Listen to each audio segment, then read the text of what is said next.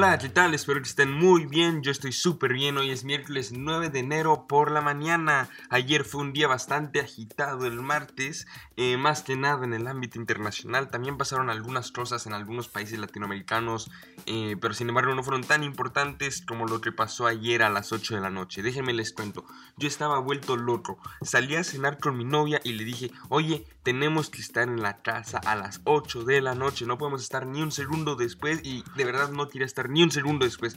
La razón es que Donald Trump dijo que iba a dar un anuncio importantísimo.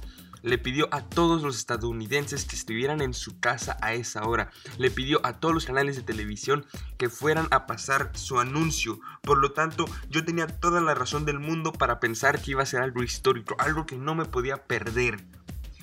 Recordemos que siempre cuando un presidente de los Estados Unidos ha dado un anuncio en el despacho oval como el de ayer, ha sido para algo importantísimo. Recordemos a John F. Kennedy anunciando la crisis de los misiles o a otros presidentes anunciando el fin de la guerra de Vietnam, por ejemplo. Sin embargo, este anuncio no sirvió de nada. El presidente salió pasadas las 8 y no dijo nada más que un anuncio de autopublicidad. Realmente, no lo puedo creer, gastó uno de estos anuncios en eso. No dijo nada nuevo, no anunció nada nuevo y lo único que dijo es que un muro en la frontera es necesario y que los demócratas son unos tarados por no querer patrocinar esto, por mantener el gobierno cerrado. ¿Cambió algo? No, este anuncio cambió absolutamente nada. ¿Mintió? Bueno, es Donald Trump, ¿qué podemos esperar? Él siempre está mintiendo. De hecho, creo que lleva como 7.800 mentiras en los 2 años que lleva de presidente. Y sí, entonces mintió. Por lo tanto, todo sigue igual. Recordemos que los demócratas, tanto Nancy Pelosi y el líder del Senado, de la minoría del Senado, salieron a decir que estaban en contra de este anuncio y que el cierre del gobierno se debe totalmente a la culpa de Donald Trump y no a la de los demócratas, como intenta decir el presidente estadounidense. Mientras tanto, en el país que se supone que iba a parar el muro, México, hay cientos de estaciones cerradas por falta de combustible. Sí, escuchaste bien, no hay combustible. Bueno, sí hay, pero no sé, es una cosa muy compleja que les voy a tratar de explicar. Pero lo importante es que ya hasta hay clientes desesperados que se ponen a pelear entre ellos por el poco combustible que queda. Este problema comenzó después de que el nuevo presidente, el grandísimo, amado, queridísimo Andrés Manuel López Obrador, impusiera nuevas medidas para combatir las redes de robo de combustible.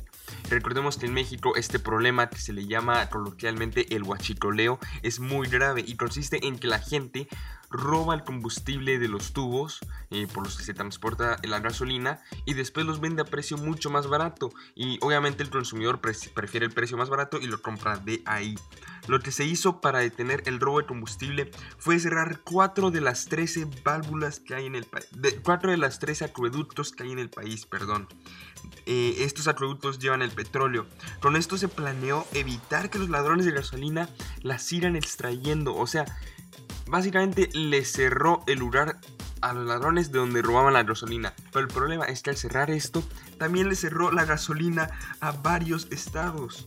O sea, hay varios estados que ahorita simplemente no les está llegando la gasolina. Pero hay algo bueno a pesar de todo esto, y es la táctica de Andrés Manuel López Obrador, queridísimo, sí está funcionando. Antes de lo que se hizo, el robo de pipas era de 800 al día. Y hoy ya bajó a unas 200, incluso menos en los mejores días. Lo que se estima en un ahorro hasta el momento de 130 millones de dólares. Nada mal para un país tercermundista. Mientras tanto, en Colombia, Iván Duque, ese presidente que Maduro ha dicho que tiene cara de bebé y que le dan ganas de aplastarle los cachetes, se metió en un problemita.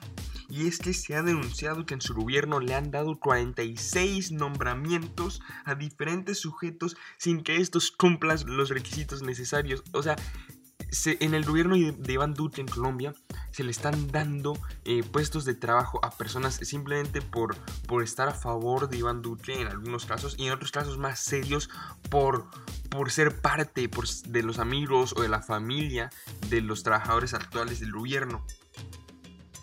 Presuntamente estos empleos se están dando a personas que no tienen los requisitos. Por ejemplo, hay un embajador que va a trabajar en Suecia, que ni siquiera sabe hablar inglés. El gobierno colombiano le está pagando las clases de inglés, cuando hablar inglés es un requisito inicial para pedir el trabajo. Mientras tanto también hay una embajadora que quiere ser, que realmente es arquitecta. O sea, ella estudió para ser arquitecta y va a estar participando como embajadora, al parecer. Esto es un claro ejemplo del nepotismo y no debería ser aceptado bajo ninguna condición en ningún gobierno. Mientras tanto, ya la última noticia del día: en Guatemala, 3 días de podcast y van 3 días que tengo que hablar del precioso Jimmy Morales. Este ex payaso sí que hace muchísimos méritos para estar aquí en el podcast, de verdad. Yo no sé por qué el Cairo también, pero a fuerzas él quiere que hable de él. Y es que, escuchen con atención, el presidente parece haberle declarado la guerra a la ONU. Jimmy Morales dice que quiere echar a la Corte Internacional contra la Impunidad en Guatemala. Eso es una locura, y lo que está pasando es que él quiere echarla fuera porque esta comisión está investigando a Jimmy Morales por corrupción. El presidente ya les dio 24 horas para salir del país.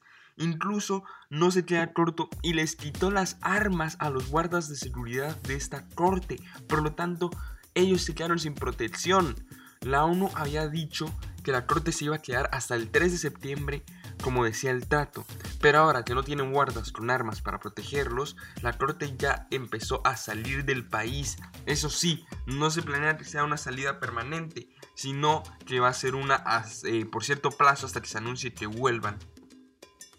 Esto se espera que pase pronto, se espera que la CICIG, como se le dice a la corte, vuelva pronto, y ojalá lo hagan, porque detrás de todo este miedo que Jimmy Morales está sintiendo, estoy seguro que deben haber muchos, pero muchos trapos sucios y cosas por esconder.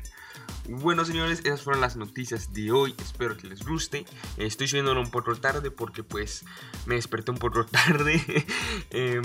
Bueno, y sí, nos vemos mañana, supongo. Ojalá hoy sea un día muy interesante, de muchas cosas positivas, tanto en el mundo y para ustedes. Nos vemos mañana, hasta luego.